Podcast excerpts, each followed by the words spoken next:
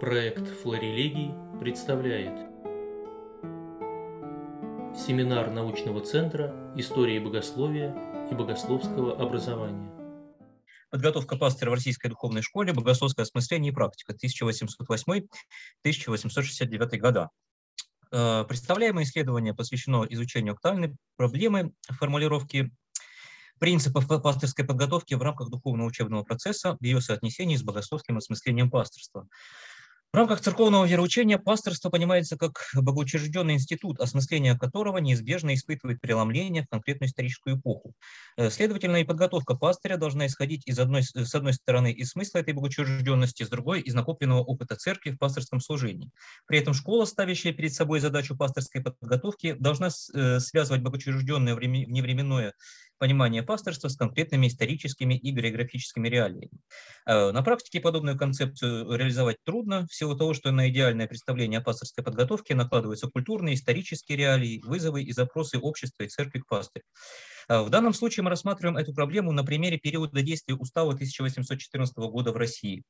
Описанная проблема имеет свою специфику в рассматриваемый период. Так, если в начале XVIII века э, остро, в России остро хотя бы какое-то систематическое образование, в последней четверти XVIII века для церковных иерархов становится очевидно, что церковное образование должно отвечать целям пасторской подготовки. Э, в это время издается э, литература для, специализированная литература для пастырей, содержащая в том числе богословское осмысление пасторства. Накапливается ряд, ряд проектов и идей, которые, однако, не получается внедрить в учебный процесс. А императорские указы эпохи Павла I о духовной школе терпят неудачу, либо имеют частичный успех. Э, в связи с этим духовно-учебную реформу 1808-14 годов можно считать прорывом для разрешения вопросов, назревших в течение Э, прошлого, э, прошедшего столетия. Однако и она не решает всех проблем. Э, многие меры и идеи в рамках реформы существовали как заданность, а не как данность. В течение последовавшего периода действия училищного устава 1814 года в духовной системе в духовно-учебной системе упорядочиваются процессы раскрытия заданных идей, сглаживается синтез э, старого и нового в богословии, школа преломляется через запросы общества и церкви, а также учитывает э, европейские принципы образования. Поэтому для данного исследования интерес представляет характеристика того, как в рамках новых реалий, э, в рамках новой системы духовных училищ происходит заданный в конце XVIII века процесс преобразования епархиальных школ в школы пасторские с точки зрения каждой из его составляющих. То есть как преломлялся взгляд на пасторство богословия, как изменялись требования эпохи, э, как соотношение этих элементов отражалось на итоговой практике институциональной подготовки пастыря. Э, таким образом, объектом исследования является подготовка духовенства в российских духовных школах, э, как системе специализированных училищ духовного ведомства в 1808-1869 годах. В свою очередь, предмет исследования составляет внутренняя эволюция принципов пасторской подготовки в российской духовной школе с учетом накопленного церковью опыта пасторского служения, реалий и запросов эпохи. Ну, в последней, эм, последнем варианте цель исследования звучит как э, характеризовать становление модели пасторской подготовки в российской духовно-учебной системе в российской духовно-учебной системе в период действия устава 1814 года в контексте решения духовно-учебных и богословских проблем XVIII века. Э, и у нас э, здесь выделяется пять задач. Охарактеризовать проблематику подготовки духовенства, сложившуюся к началу XIX века, определить влияние культурных исторических реалий эпохи на преломление богословского осмысления пасторства и пасторской подготовки в избранный период, определить влияние духовно-учебной реформы э, на разрешение проблем пасторской подготовки в российских духовных школах и дальнейшую эволюцию образования, определить механизмы ретрансляции богословского осмысления пасторства в учебный процесс, а также выявить ключевые моменты богословского осмысления пасторства и пасторской подготовки деятелями духовной учебной среды в избранный период. Э, как и ранее, хронологические рамки исследования ограничиваются 1808-1669 годом и затрагивают эпохи царствования трех императоров Александра I, Николая I, Александра II. И этот период рассматривается в качестве целостного этапа развития э, духовной школы, обусловленной единой нормативно-правовой базой и принципами ее применения. А, нижняя хронологическая граница 1808 год приходится на начало реформы духовных школ, сформировавших, сформировавшей целостную систему подготовки духовенства с преемством ступеней э, и позволившей осуществлять подготовку священника с самого детства, определившей каждую, роль каждой ступени в этом процессе. Верхняя граница 1869 год, это завершение духовно-учебных реформ 60-х годов XIX века, в результате которых был переосмыслен накопившийся опыт, определены дальнейшие принципы развития пасторской подготовки в дореволюционной России. В первой главе все так же исследование сознательно выходит за рамки периода с целью рассмотрения предыстории формирования исследуемой проблематики. А, таким образом, избранный период позволяет, позволяет проследить закономерности в развитии явлений, их сущность, особенности, субъективные и объективные э, факторы с учетом предшествующего периода. Э, географические рамки все так же ограниченные четырьмя духовно-учебными округами, сформирован, сформированными в результате реформы 1808-14 годов внутри Российской империи. Это Санкт-Петербургский, Московский, Киевский, Казанский, э, с учетом их э, открытия в течение рассматриваемого периода. И относительно степени научной разработанности темы следует сказать, что, опять же, у нас систематизированная историография, выделено три хронологических периода, ну, как кажется, принципиально э, имеющих разный подход э, к теме. Это дореволюционный период 20 века, после революционный до середины 80-х годов в России, за рубежом современный период. Э, и в силу междисциплинарного характера проблемы выделяются два направления исследований, в которых рассматриваемая проблема затрагивается с разных сторон. Это церковно-исторические и богословские или пасторологические исследования.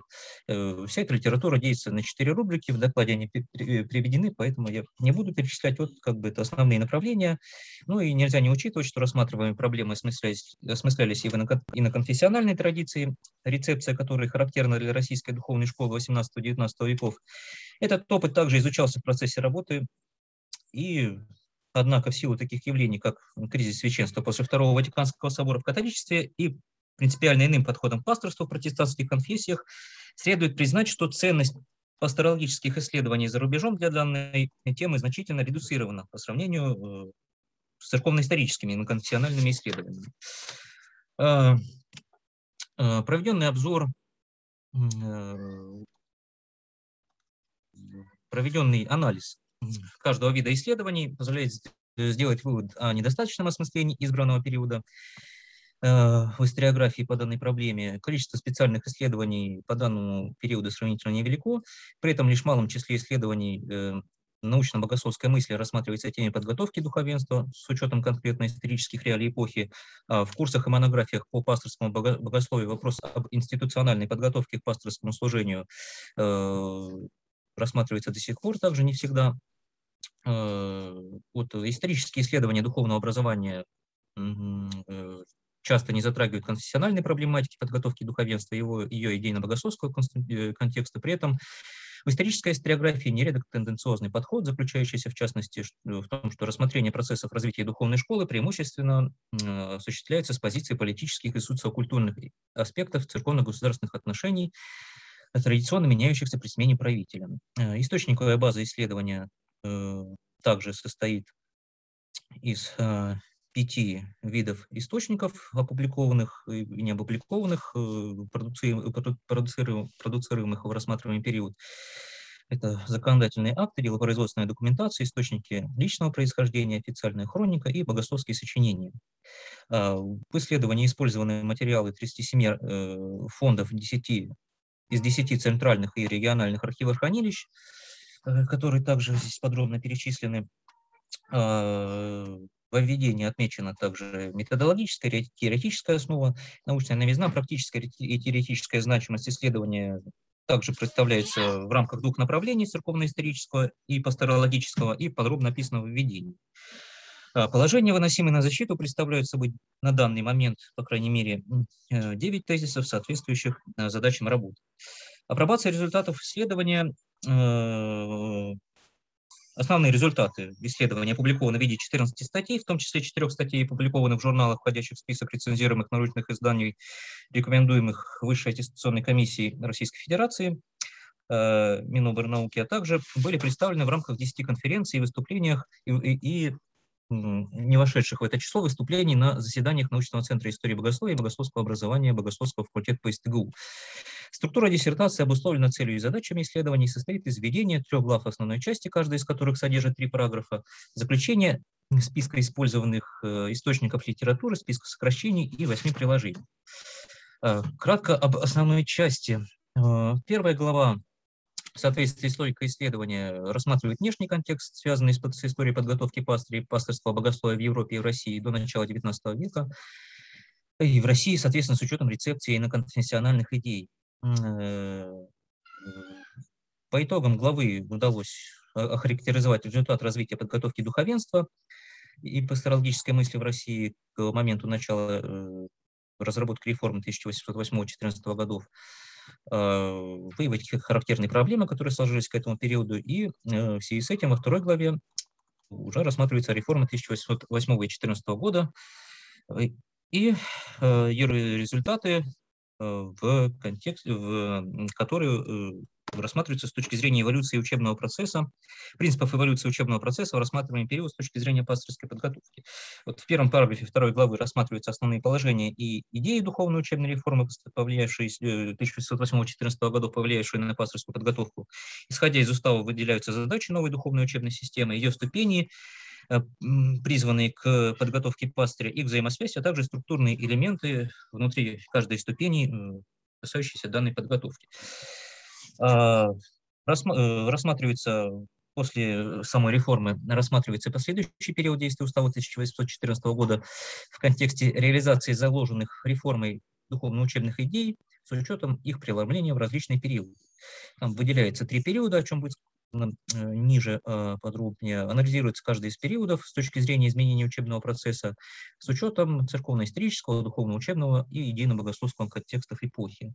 По итогам главы удается выявить э, пасторологические аспекты результатов духовно-учебной реформы 8-14 э, годов XIX века, реконструировать процессы и принципы регламентации духовного учебного процесса в системе духовных школ в течение рассматриваемого периода, проанализировать содержание и практику осуществления учебного процесса в духовных семинариях и академиях в рассматриваемый период с точки зрения развития пасторской подготовки. Э, в третьей главе также рассматривается период действия 1000, э, устава 1814 года, но в контексте э, реализации богослов, богословских интуиций и идей осмысления пасторского служения и подготовки к нему. Непосредственный интерес в этой главе представлял вклад идейно-богословской составляющей в общие тенденции развития пасторской подготовки, то есть ответ на вопрос, как, коррелировало, как, как, как коррелировало теоретическое осмысление Э, э, пасторства с внедрением данных идей в практику подготовки духовенства. Э, по итогам главы удается систематизировать и изучить такой комплекс источников, в котором зафиксировано осмысление пасторства и проблем пасторской подготовки современниками и сопоставить полученные данные. В заключение к работе представлены основные итоги и выводы по окончании он их приводится перспективы дальнейших исследований, и проведенная работа позволяет сделать следующие краткие выводы. Э, так, с момента введения богословского класса в первой отечественной епархиальной школе в 1689 году и в течение всего XVIII века происходит постепенная заточка образования на духовные нужды, нужды церкви. Первые епархиальные школы, появившиеся в 1682 году, не имели конкретной цели и давали общее образование. Постепенно со второй половины XVIII века епархиальные школы трансформируются в духовные, о результате чего в 1797 году свидетельствует само их наименование в высочайшем указе. Во многом это, этого удается достичь благодаря действиям конкретных иерархов, архиереев, которые в то время в эту эпоху и понимаются, собственно, пастырями. Тем не менее, единой учебной системы до XIX века не существует, что нивелирует вклад э, данных э, личностей, иерархов э, в генезис духовной учености. Отсутствует единство идей и взглядов среди основных действующих лиц на подготовку духовенства. Среди них в первую очередь можно выделить столичных архиереев, это митрополит Гаврил Петров, имевший э, свое отношение к монашеству, стремившийся к просвещению духовенства, созданию единой системы школ, о чем свидетельствует ряд инициированных в эпоху Екатерины II проектов. Э, можно выделить митрополита Платона Левшина в своей деятельности. Он исходил из идеи воспроизведения пасторского состояния и особого покровительства монашеству. Особенное, а, особое значение в этот период также имеет просветительская деятельность выпускника Киево-Могилянской академии святителя Георгия Канистского, и епископа Парфения Сапковского, э, испытавших на себе недостаток систематической подготовки духовенства в условиях жесткого, жестокого иноконфессионального гнета в западных епархиях Российской империи. Их богословские идеи из-за из э, империи в, западной, в западных областях, в общем, да, церковных, э, в условиях их богословские идеи и забота о православном пасторстве воплотились в известные книги о должностях пресвитеров, ставший основным систематическим изложением обязанностей духовенства и первым опытом богословского осмысления пасторства, принятого в учебном процессе епархиальных школ. Следует отметить накопление текстов и иных архиереев XVIII века, например, святителя Дмитрия Ростовского, а также иноконфессиональной литературы, которые стали использоваться частным образом в учебном процессе в качестве дополнительных, а не классических книг. Истоки институциональной подго пасторской подготовки в России тесно связаны с э, западноевропейской традицией посттридентского периода, э, не ослабевающей не ослабляющий свое влияние в течение всего XVIII века. Э, это влияние позволяет по инерции включить духовно-учебный дискурс, также традицию Венского университета времен Фридриха Штефана Раутенштрауха 1070-х годов, инициированный в 70-е годы XVIII века известная традиция, да. При этом результатом развития институциональной подготовки э, пастыря в России являются проблемы, схожие с западноевропейскими, в этот, период, в этот период приобретающими, однако, свою специфику в рамках отечественного контекста. Среди таких проблем к концу XVIII века выделяются, во-первых, косность духовно-учебной системы, которая препятствовала рефлексии и преобразованиям на протяжении всего рассматриваемого периода, в течение XVIII века определилась сословная замкнутость духовных школ, состав учащихся ограничивался детьми священных церковных служителей, а совершенствование общего образования, образования в этих школах приходилось осуществлять не внутренними силами. Э, во-вторых, следствием данной системы, данной, э, данных реалий стал постепенный перевес учебной программы и особенно богословских классов э, в сторону так называемого спекулятивной науки ущерб скентия практика, что вводило учебный процесс от основной цели э, подготовки, ну, ну, не от основной а вообще, от цели подготовки пастырства, вообще от решения церковно-практических задач. Учит смещение богословия в область э, отвлеченного теоретизирования, в некоторых случаях превосшедшее даже э, богословские курсы иезуитов, нагрузка в формировании пастыря ложилась э, в школах э, на внеучебные воспитательные составляющие.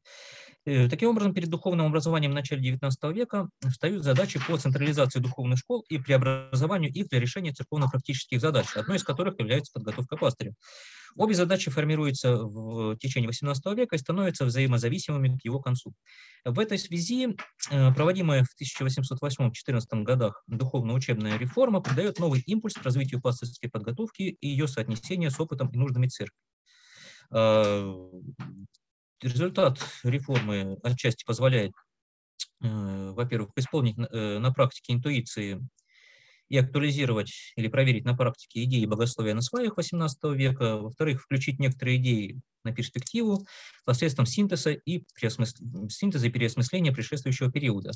При инициализации преобразований нельзя не отметить личный вклад святителя Филарета Дроздова в построении фундамента для новых пасторски ориентированных духовно-учебных парадигм, э, выразившихся как в предложенной схеме учебного процесса, так и в формировании новых богословских идей по подготовке к пасторству. При этом данные идеи не были вырваны из э, контекста. Святителям была проведена большая работа по осмыслению и синтеза пасторского, пасторского и духовно-учебного опыта предыдущей эпохи. Все это позволило заложить не только текущие принципы построения обучения на разных ступенях духовных школ, но и, за, но и задало перспективные идеи, развития которых предполагалось период действия устава. Таким образом, личное участие святителя в проведении заключительного этапа реформы 1808-14 годов, подготовка им ряда результирующих документов во многом определила вектор развития духовных школ в контексте пасторской подготовки в ближайшие 50 лет, а непосредственное влияние в Синоде и конференции Московской духовной академии способствовало преемственности развития, преемственности развития духовной школы в каждом из столь э, разных церковно-исторических этапов внутри периода 14-69 годов. Дальнейшая история развития пасторской подготовки тесно связана с богословским осмыслением пасторства, хотя внедрение выводов из этого осмысления весьма тормозилось рядом факторов. Реализация в течение периода э, этих э, интуиций зависела от условий различных контекстов – церковно-исторического, духовно-учебного и идейно-богословского. Э, порождаются также новые проблемы, которые развиваются, накапливаются и преломляются на разных этапах по-своему. Исходя из сравнения основных черт, внутри периода действия устава 1814 года выделяется три этапа. Соответственно, с 14 по 39 год от завершения основной части реформы до упразднения комиссии духовных училищ, 39 и 55 это оберпрокуратура графа Протасова, его кончина и кончина Николая I, и 56 и 69 года, которые характеризуются критической рефлексией современниками предшествующих периодов в эпоху великих реформ. Каждый из выделенных периодов внутри эпохи действия устава 1814 года можно рассматривать как монолитный этап развития пасторской подготовки, характеризующийся общими тенденциями и проблематикой. Проведенные наблюдения позволяют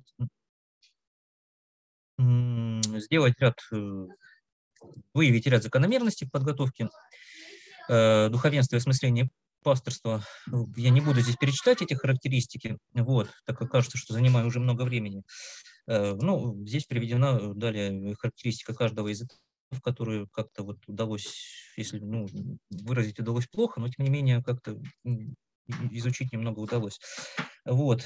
Э, и также мы делаем вывод о том, что несмотря на эту корреляцию между идейно-богословским осмыслением и учебным процессом становится возможно только с участием государственной власти, дававшей толчок началу преобразования на разных этапах, при этом государственное регулирование деятельности духовных школ являлось лишь внешним стимулятором их преобразования. Удается выявить зависимость между активностью оберпрокурора и динамикой изменений в учебном процессе. Однако оберпрокурор в этих случаях являлся в первую очередь проводником воли государя, а не самостоятельным действующим лицом. В каких-то аспектах предлагаемая повестка входила в противоречие с синодальным мнением, что особо можно отметить во втором периоде. Однако даже э, в этот период в вопросах содержательных оберпрокурор Протасов советовался со множеством духовных лиц. Таким образом, второй период обычно понимаемый в историографии как пример выполнения церковью утилитарных государственных задач, кажется таковым лишь из-за невозможности отстаивать единую церковную позицию по духовному образованию в силу разности взглядов на пасторскую подготовку среди самого епископата. Э, данные тенденции характерные в в начале эпохи графа Протасова планомерно затухают к концу 40-х годов, когда после первых э, формальных результатов в виде новых расписаний часов и прочих э, э, административных мер активность обе прокурора сменяется пассивным отношением в силу невозможности полного проведения одной и какой-то одной единой идеи и неудачах формулировки концептуального наполнения духовного учебного процесса. Вместе с тем нельзя отдать э, превалирующее значение в этом процессе идейно-богословским процессам в связи с установленными трудностями внедрения богословских идей о пасторстве в учебный процесс, что чаще всего удавалось сделать лишь в отдельных епархиях и изредка выносилось на общецерковный уровень. В итоге каждое общецерковное изменение в э, подготовке Э, касающиеся подготовки пастыря, внедрялась в учебный процесс благодаря компромиссному решению всех действующих сторон, на что накладывал отпечаток церковно-исторический, как мы уже говорили, да, духовно-учебный, идейно-богословский контекст эпохи. При этом превалирующее значение для трансформации роли школы в подготовке пастыря и включения этой мысли в учебный процесс происходит посредством богословского осмысления пасторства ключевыми личностями эпохи. Э, тем не менее, в течение периода не было выработано, един, выработано единых решений, соединяющих в себе опыт пасторства, опыт церкви и опыт подготовки священника, что отражено в ходе реформ 1860-х годов, э, итогом которых стало смещение акцента с подготовки пастыря на иные идеи духовной школы.